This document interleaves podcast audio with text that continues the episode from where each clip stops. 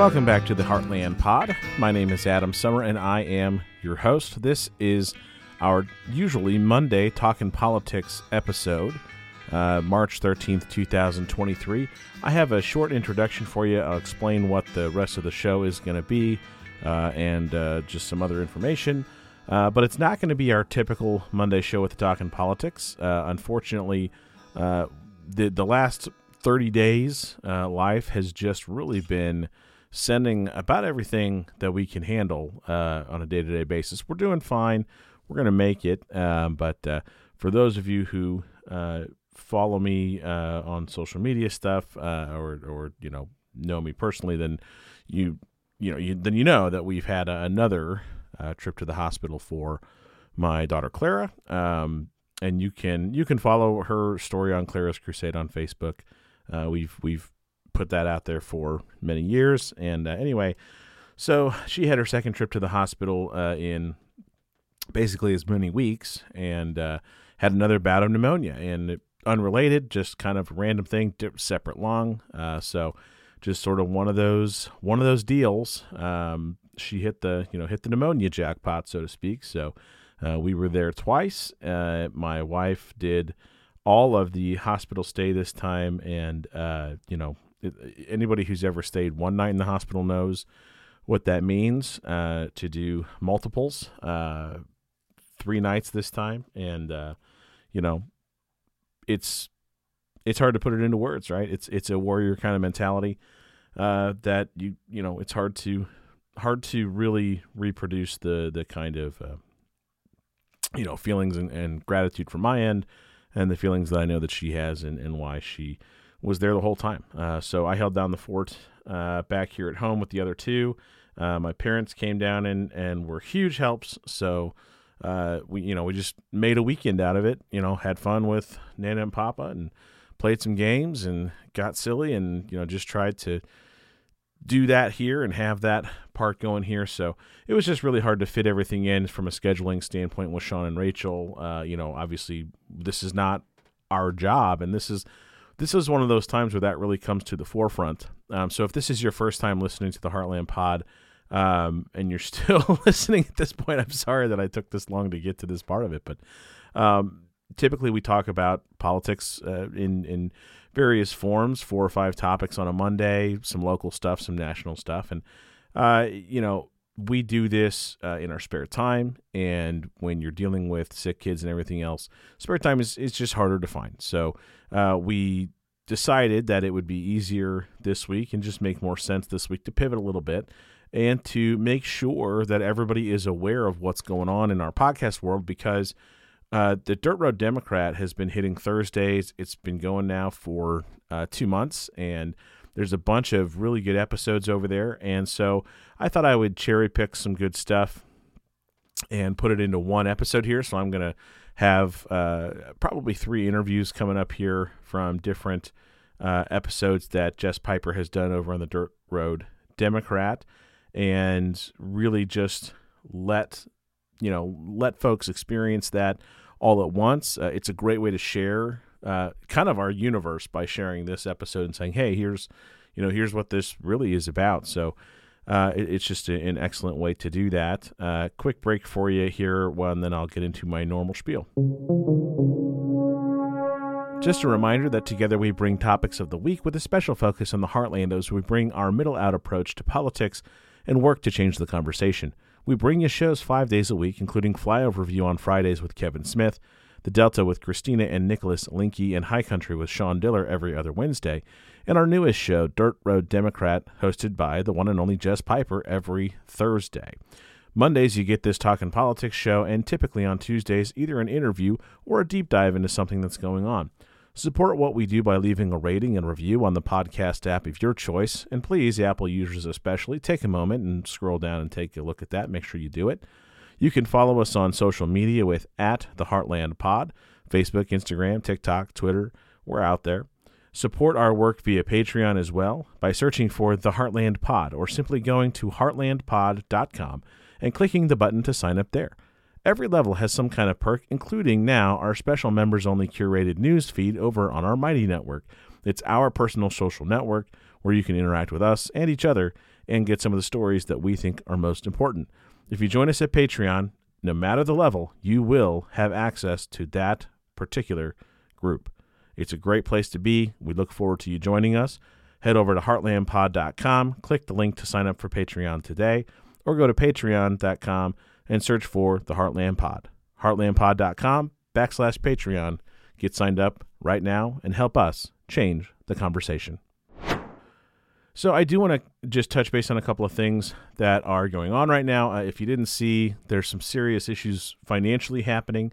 Basically, the FTX fallout is continuing. We're seeing those chains all kind of come to the end of the road, so to speak. I kind of picture a chain on a ship deck just going, just kind of going out, and then eventually it comes to the end. And what happens? Does it break? Does it hold? And some are breaking, so not great. The things that are happening with the banking right now, but we'll see how it's handled. Are they able to isolate it? That's really what the question comes down to. Are we just talking about kind of the crypto venture capital sector? And so it's, folks who were kind of pissing money down the drain anyway on some of this stuff. I mean, there was some gambling happening. Let's be very frank. There's some casino-like tendencies to this stuff, and that's what was going on. And when I place a sports bet in Kansas, because I can't do it in Missouri, thanks to Eddie Hoskins, when I place a sports bet and I lose that sports bet, I don't get mad at the system, right? I made the wrong pick, and so I lost. That's what gambling is. So we'll see, though, how all of this is handled. But I'm just, keep an eye on it, because it's easy to get lost in the day-to-day shuffle. I'm, coming out of a week where paying attention to the news was absolutely secondary to what was going on, but this story really grabbed my attention, along with updates in Ukraine. We don't talk a lot about international politics and monetary issues, economic issues, truly economics, on these shows. That's really not our thing. We're not experts in those. I have interest in politics in general, including international relations and how it all fits together. So, I've certainly got some level of education there, but it's not our specialty as a crew. But reading the updates on Ukraine, it doesn't really take an expert to kind of put two and two together and see that Russia has slowed, what looked like an invasion type attack. They've turned it into essentially a siege of an entire country. They're bombing farm equipment. They're bombing grain silos. They're bombing food infrastructure. They're trying to simultaneously destroy Ukraine's economy and starve them. That's a lot. It's very heavy, and I think we have to take a real breath here, because the culture war stuff has engulfed our domestic politics in a way that is just downright unhealthy for all of us. It's unhealthy for our system of governance. It's unhealthy for our relationships towards one another. The stress that we feel, the undue stress that we feel about things that some of them are fake. Now, not everything in the culture war heading is a fake issue. There's some very real issues. There's some very serious and real attacks coming from the right wing toward LGBTQ plus folks who have every right to live, have every right to exist, have every right to do so free of the molestation and attacks of people who are close-minded and don't agree with their existence, not their lifestyle, by the way. Lifestyle is the wrong word. Number one, lifestyle connotes some type of, intentional choice to be something outside of the norm. That's bullshit. But aside from that factor, every single person deserves the same dignity of life, right? Isn't that part of the pro-life stance? I thought, at least that's how it's presented typically. So that part of it is very real. But a lot of the other stuff is kind of knick-knacky. It just isn't. It's not important. It's not big. It's not as big as it feels like sometimes. It's definitely not as big as Twitter makes it feel sometimes. So just take a second, take a step back, look at the big picture, and try to see the forest here, because I think it's real easy right now to get focused on one tree. And maybe, by the way, maybe for your own safety or somebody else's safety, you have to. I get that. But if you can take a step back and look at the forest, it's a good time to do it. It's a good time to do it. All right, here are some Dirt Road Democrat selections. You can check the notes for the names and everything in the order that they're in. I think, you know, if you haven't listened to the Dirt Road Democrat, you're really going to enjoy these. If you have, you know, it's nice to be refreshed on what we've had so far. And again, if you've got a friend that you've been telling them, hey, you should check this out, here you go. They can get, you know, 3 interviews for the price of one. They check out this episode. Bam, there you go. You can even look. You don't have to tell me, but you can tell them the part where I stop talking and Jess starts. You don't even have to tell them about the other part. That's fine. That's fine. Just make sure they download it, subscribe, and rate it 5 stars. And then we're even. We're totally cool at that point. All right, here's Jess and her interviews.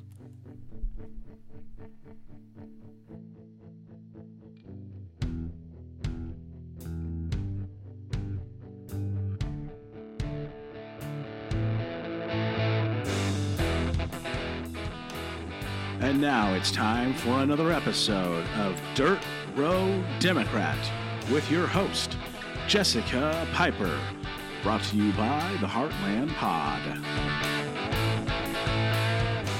Thank you, everybody, for joining us for another episode of the Dirt Road Democrat. I am so excited today. I am bringing you an expert on the gun industry, actually. We've had a different show about gun violence in St. Louis, and we talked to an author from St. Louis about what was happening at Children's Hospital. But today I'm talking with Ryan Busse, and he wrote a book called Gunfight: My Battle Against the Industry That Radicalized America. And actually, Ryan sent me a copy of his book, and it's good. It's good stuff, and I'm kind of picky about what I read. So welcome. It's so good to have you here today, Ryan.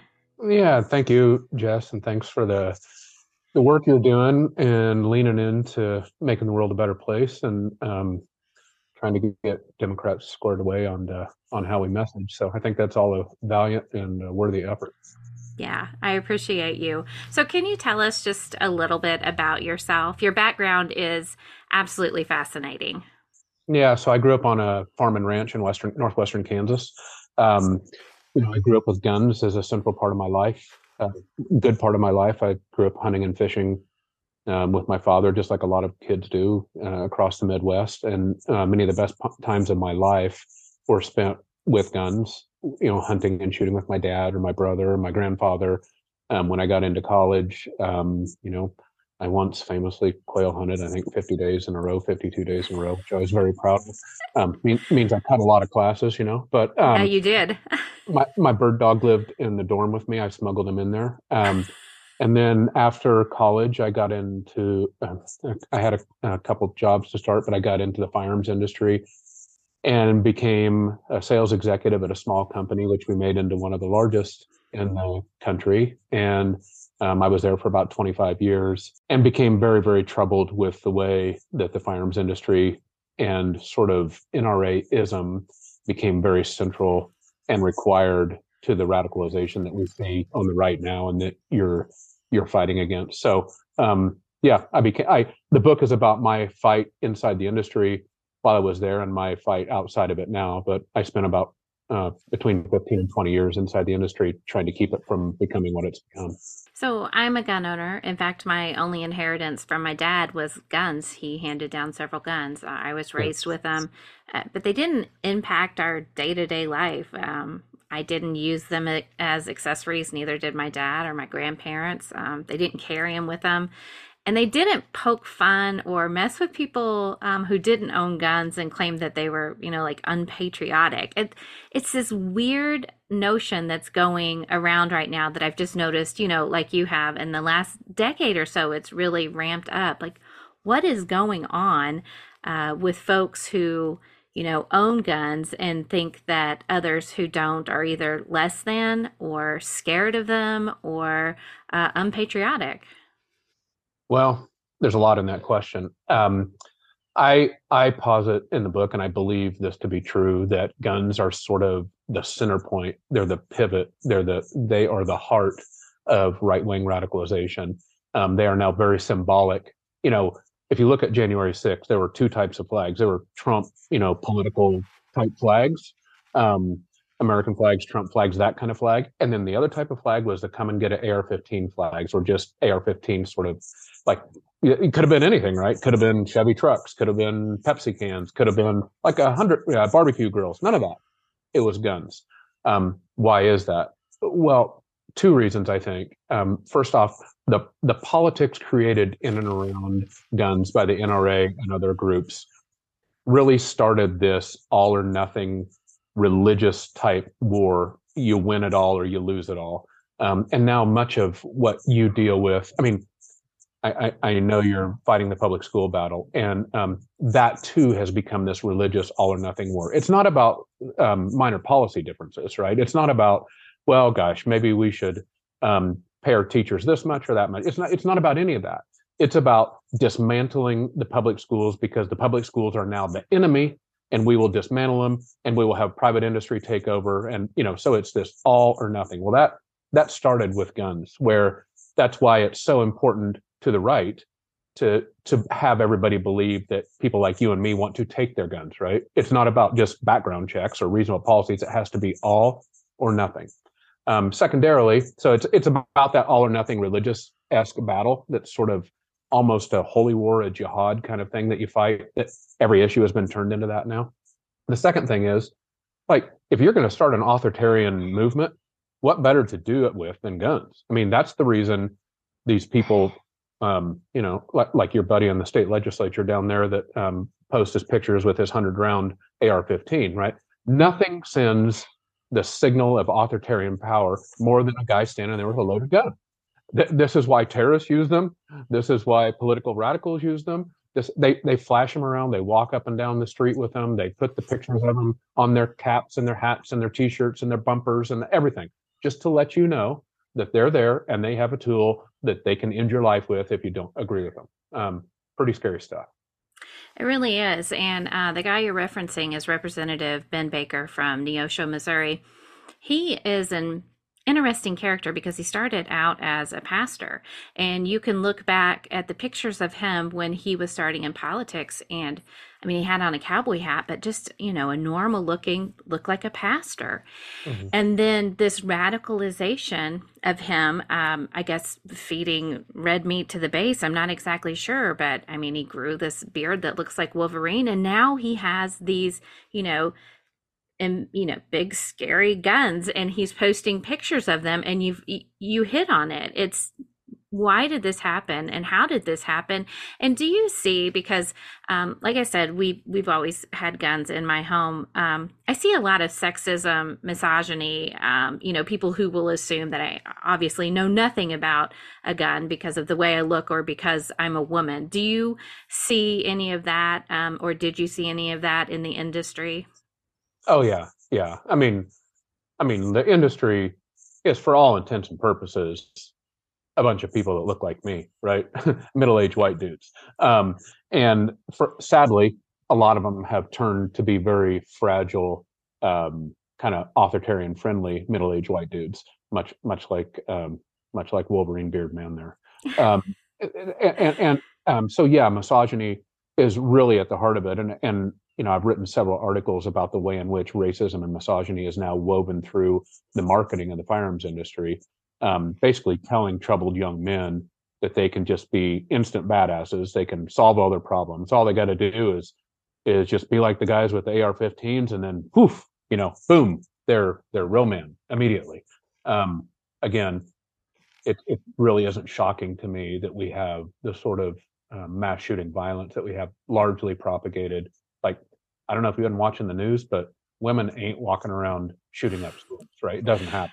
And that's strange too, because I've said several times that I own several guns. What is the difference between, and you may have a little bit of insight on this, why are women who have equal access to guns not doing the mass shootings? Well, you know, there's probably lots of psychological reasons and societal reasons for that. I focus much of my work on the degree to which the firearms industry and the marketing propagated by the industry encourages this. I think there's lots of super illustrative examples, but in 2018, and anybody listening You might want to grab a pen or pencil and scribble this down, but just Google Spike's Tactical AR-15 ad. And this was a famous ad that was on the wall of the SHOT Show, which is the one of the largest trade shows in the world. It's the firearms industry trade show. It's usually held in Las Vegas. So this huge ad, and it said, "Not today, Antifa." And it has these four heavily muscled dudes with their AR-15s. They got their back to the camera, and they're staring down kind of this band of ruffians, right? And this is, remember, this is 2 years before 2020, right? Antifa had not invaded quote unquote invaded our country, right? Like we are led to believe it happened. So this is very predictive. But these guys had a particular look: backwards ball caps, t-shirts, jeans, AR-15s, muscled up, right? They look very, and it's kind of a drab military color that they had. 2 years later, we had a 19-year-old kid named Kyle Rittenhouse who takes his AR-15, marches into the street in Kenosha, Wisconsin. For him, in his mind, he's going to play vigilante against Antifa. And what's he look like? He's got jeans, backwards ball cap, drab t-shirt on, AR-15 strapped over his back. Like, he looks exactly like these dudes, right? And so you just cannot escape the degree. And I could go through 100 of these examples where you have that sort of marketing. And then we have outcomes in society that are eerily similar to that sort of marketing. And you just can't escape that. And that, to me, is really eerie, because that is the same exact caricature that my Missouri legislators are putting out. You saw the picture of the man, you know, Representative Baker, who said he was going to, you know, shoot down the Chinese balloon, and he was just being funny. But he has, you know, that gun. He has the baseball hat. He has the drab shirt. He has the boots on. Yep. Wow. You just described the photo. And if anybody hadn't seen it, you just described it. You started, speaking of Kyle Rittenhouse, you started your book at a Black Lives Matter rally. That's how you opened your book. How did that happen? And my gosh, that seems like a wild place for someone who had spent, you know, a couple decades inside of the gun industry. Can you tell us about the rally and how that happened? Well, I'm probably the only firearms executive that wakes up in the morning and listens to NPR. I'm probably among the only firearms executives who attended Black Lives Matter rally. But it was here in Kalispell, Montana, which is, you know, demographically, it's very monolithic, right? It's mostly white folks. But I, as I tell the story in the book, like it didn't seem controversial to me. I don't know what's all that controversial about standing up for people of color, especially after that George Floyd travesty. Like, and my wife and I just decided, look, we're just going down there with our kids, and our kids wanted to go. I mean, I don't find anything controversial about it. But as you know, the book opens with my youngest son, Badge, being attacked by one of these people who I call pejoratively a couch commando, an armed guy down there who starts screaming at him, poking him in the chest. And Badge is, you know, he's, you know, 75 pounds soaking wet, and all he's doing is sitting there chanting with some high school kids. I mean, I don't mean to equate what happened to our family there with, in any way, with what happens to people of color across the country on a daily basis, but it's pretty damn frightening for a father to see that. And you know, and I just looked around that crowd and thought, holy shit, my industry made these people. Like, we marketed to them. We told them to be here, to get their guns, to do their patriotic duty, to be ready to fight this bloody civil war. And here it is, almost ready to break out. Like, that was pretty rough to take. I attended a victims rally in St. Joe, Missouri, and we had some of those men. I think are they called Boogaloo? Is that how you pronounce it? With the Hawaiian shirts and we had several of those people show up armed at a victims rally march. Mm-hmm. And I couldn't make any sense of that. And because of the lax laws of Missouri, you know, they were armed. They had their pistols, open carry. There was nothing, you know, that anyone can do about that because it's perfectly legal in Missouri. Have you seen that movement in your area? And what are the gun laws like in Montana? Our gun laws are probably, although I haven't studied state by state comparison, you know, point by point comparison, they're probably very close to what yours are. Have I seen those guys? Yes. They call themselves the Boogaloo Boys. I've got lots of other names for them. All of them have four letters in them. That's it. Like, I don't have any other words other than four letter words. And yes, the Hawaiian shirt is their shirt of choice. They literally believe, they're hoping for, they believe that the society will be remade with a violent race war. And so they're hoping to propagate that. Of note, as we talk about industry advertising, one of the largest firearms distributors in the country and firearms manufacturers in the country is called Palmetto State Armory in South Carolina. And Palmetto State actually produced the Boogaloo AK-47 rifle. It's a Hawaiian-themed AK-47 that they wanted to be cute, right? Because these people like this are so cute and intelligent. So they didn't call it the Boogaloo rifle. They called it the Big Aloha rifle. Mm. So it was just close enough to Boogaloo that, you know, that these geniuses could equate the two. So, but this, I mean, to have a violent extremist group that hopes for a violent race war and undoing American society, and then have the industry actually market a Hawaiian-themed rifle directly to them. I don't know how much more direct you can get. I'm interviewing a lady named Jennifer Berkshire. Jennifer, tell us a little bit about yourself and how you got interested in educational policies. Yeah, so you and I have something in common. I am from the Heartland. I grew up in the next state over. That would be Illinois. And I spent a lot of time in your home state of Missouri. And then I ended up on the East Coast. I married what's known out here as a masshole. That cannot be a real term, Jennifer. You clearly have never been here. So I really didn't know anything about public education, except that I had experienced a lot of it. I went to K-12, and then I went to college and grad school, always at public institutions. And then I ended up getting a job out here for one of the statewide teachers unions. I edited their newspaper, and it meant that I got to travel all around visiting schools, and urban schools in particular. And this was at a moment, and you may remember it, where education reform was really kind of a democratic thing. Yeah. And what struck me is that when I listened to what they were saying, I heard an awful lot of conservative causes being proposed as the solutions to what was ailing our public schools. And this fascinated me. How did Democrats settle on these as the solutions? I wanted to know more. So I started digging around, asking questions, learning my history. And what I discovered was that you really didn't have to dig very far before you encountered some much older right-wing ideas that seemed to lead us in a very radical direction. What in the world is going on? What has happened? And as you're alluding to, it hasn't just happened. It's been happening. Can you tell us about that? I think that that's such a good point, that, you know, when we talk about our public schools, we tend to think of them in a sort of bubble that, you know, somehow education is separate from everything else that's happening in the country, even though, you know, it's clearly like 90% of the kids attend public schools. It's the largest line item in every state budget. But what I noticed as I started digging around was that this was actually a really old cause. And that when you looked into what somebody like a Betsy DeVos was unhappy about, it wasn't just that she was unhappy, it was that her parents and the family she had married into, that they had basically been unhappy since the New Deal. Now, that's a really long time ago, but it represents the largest concerted effort in our country's history to redistribute wealth and strengthen the role of the government in order to shore up the safety net.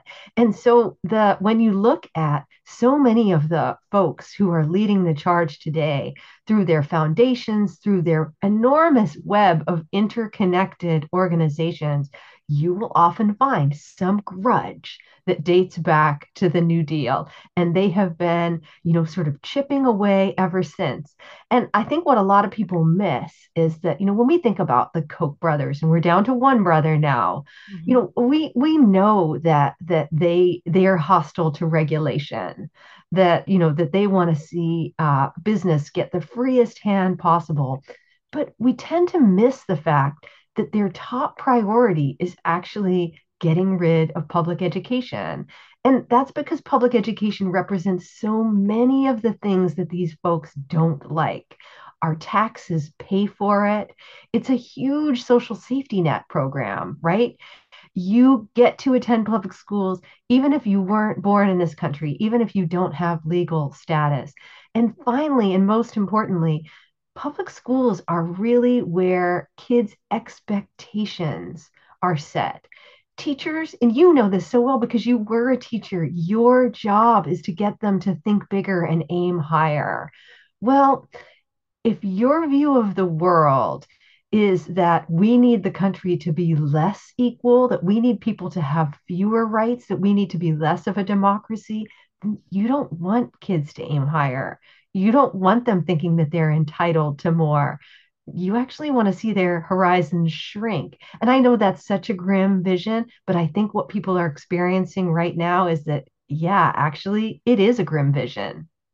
So in Missouri, there are Republicans in my state house who are constantly attacking public education, who have been defunding it for over a decade, who purposely pay teachers 50th in the nation. And, you know, we're 49th in educational funding.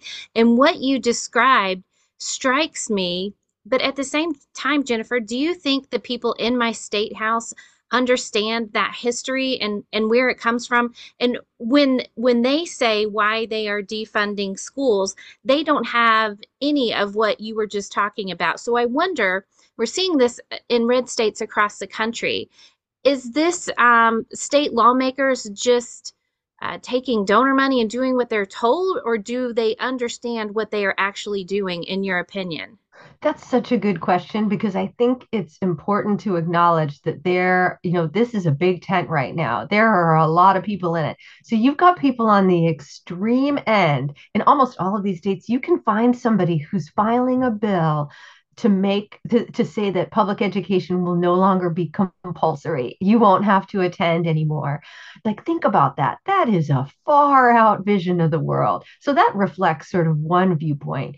Then you have your anti-tax folks, and you have a lot of them in Missouri. You have very wealthy and powerful people in Missouri who want to basically phase out taxes. So a lot of the folks that you're hearing in the state house just represent that point of view. Now, these days, you've got a lot of folks who are in sort of the culture war wing, and they have, become convinced. Some of them, it's just cynical. But there are some true believers out there who really believe that kids are being indoctrinated, and that the way that we can measure that is the fact that they are turning against Republicans. They look at something like the number of young people who voted for Bernie, for example. They look at the way that young people voted in the midterms. And to them, this is, where is this coming from? It's not coming from their families. It's got to be coming from somewhere else. It's coming from the schools. No, I think what's really interesting is that not so long ago, 10 years ago, 20 years ago, a lot of these same folks would have been marching in lockstep behind the idea that the role of public schools in a place like Missouri was to produce good workers for business.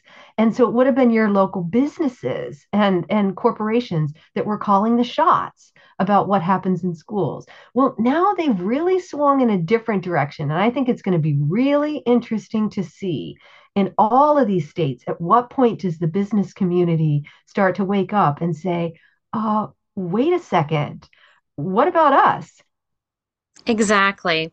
I've just finished your book, The Wolf at the Schoolhouse Door, and I absolutely enjoyed every bit of it. I listened to it on audiobook because I'm lazy these days, but it was fantastic. And you talked about a big chunk of it. Really, you talked about the rise of big money groups trying to privatize public schools. So I see so often people who see the kinds of laws that are being passed or being debated, and that their go-to explanation of what's happening is that, this is just driven by corporate greed. These are people who want to cash in on the public schools, and they're just, they're mad about the fact that it's, it's public money that they can't get. There is definitely some truth to this.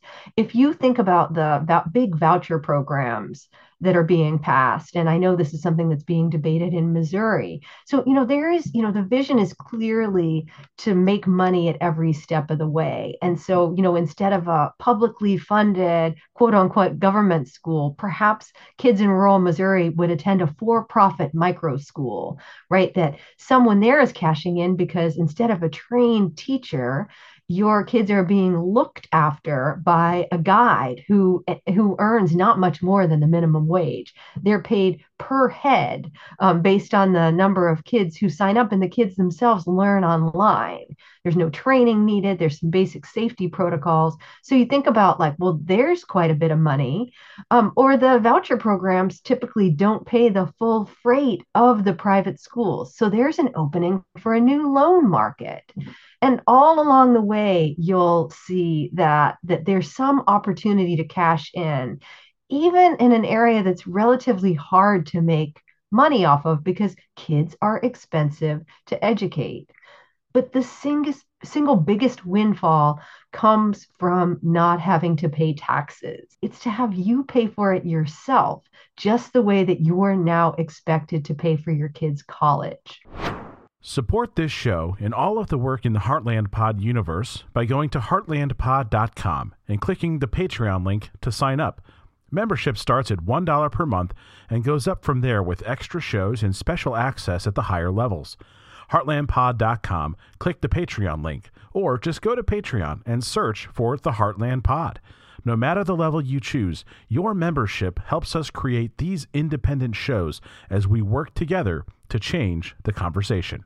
And now, back to the show. That is so scary. I don't know if people have thought about the fact that there is maybe a market coming up for K through 12 loans. And that's truly terrifying. Have you seen schools accepting state vouchers that outright discriminate against children, children's parents, kids with learning disabilities, social emotional issues? Have you seen that? Absolutely. So this summer, a Christian school in Florida sent around a letter to parents and said, too bad, so sad. If your kid is LGBTQ, they're not welcome here anymore because that conflicts with our religious values. And this is a school that accepts $1.6 million a year in taxpayer money through Florida's ginormous voucher program. And what's so amazing, and I think frankly shocking to a lot of us, is how open these schools are. And so the next time, you know, we've just passed through school choice week. And so they had endless public events at these private schools. And you could just go to the school website, click on their handbook, and the school would tell you in no uncertain terms, you know, we reserve the right to reject students who don't accept our worldview. Here are the special needs that we do not accommodate. And I think what, you know, people have grown so used to this rhetoric about funding students, not systems, that they forget that, you know, government schools, you know, part of the government part is that's what the rights are attached to. Your constitutional rights, your kids' civil rights are attached to that public institution. And once you start shifting them into a private system, they do not have the same rights. And really, you know, the ability to make the choice about who to accept and who to reject falls, you know, within the power of the school.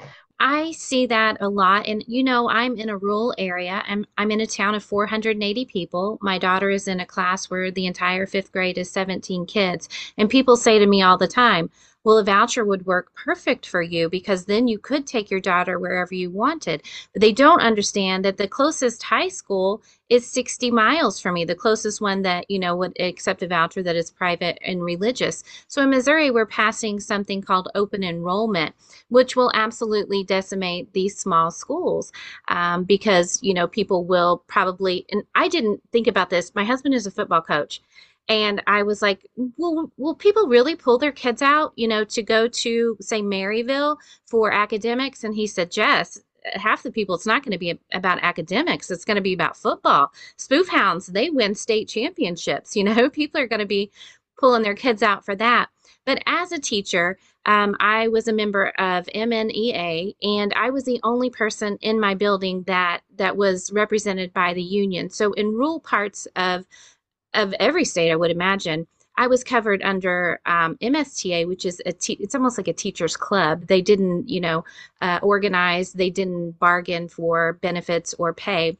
But what do you think the role is of the teachers union in privatizing public schools? And also, is that a part of privatizing public schools, trying to relieve schools of teacher unions? Oh, absolutely. So there is nothing that these folks dislike more than teachers unions. But we're so used to the kind of Obama era rhetoric about, that like, if we could just get better teachers in front of the kids, if we could just weed out the bad apples, this was going to be the thing that closed the achievement gap and allowed us to soar internationally. This was going to be so great. So we're used to hearing the teachers union really villainized as an obstacle to academic progress. That is not what we're talking about here. Conservatives and conservative libertarians in particular the reason that they dislike teachers unions so much is that teachers unions are the primary vehicle for advocating for a stronger social safety net. They advocate for all kinds of things that have nothing to do with schools, including higher minimum wages and more generous healthcare. And so if you could knock them out, it makes it much easier to either, get rid of social programs that cost money or to, ensure that they don't come into being in the first place. And so something like expanding Medicaid, like technically that's out of the purview of teachers unions, except that it benefits kids. And so you'll often find them right there lobbying, using their numbers because they're typically the largest organized force. So yes, you are absolutely right that this is a big part of why they're such a target, even if the rhetoric around why they're hated shifts from decade to decade. Right. And so this is happening, the voucher schemes, the going after teachers unions, the calling teachers all kinds of names, indoctrinators, having litter boxes, groomers, all these things are happening all around me, Missouri, Iowa, Nebraska, Oklahoma. And these are all red states. So is it just a red state phenomena, or is it spreading? Oh, it's not just a red state phenomenon. And I can't tell you how frustrating it is when I hear people who, live in Massachusetts telling me, well, we're so fortunate. We're so lucky that, we're not having to deal with this. But, the same, you're seeing the same kinds of lawsuits, for example, that target transgender kids and the parents of transgender kids popping up in Massachusetts. I think what makes the blue state situation a little bit different is that the targets of the culture war are often affluent parents whose, fondest dream is that their kids will attend Ivy League institutions. And so they are focusing enormous amounts of energy, time, and money to make sure that their youngster gets everything they need to win the kind of meritocratic race. And so you will hear them being targeted by Republicans in particular, that, you should be opposed to school district equity plans because this, this is a war on merit. So it is like we hear different arguments being made, but definitely like the same kinds of bills are being introduced. They just don't tend to go anywhere.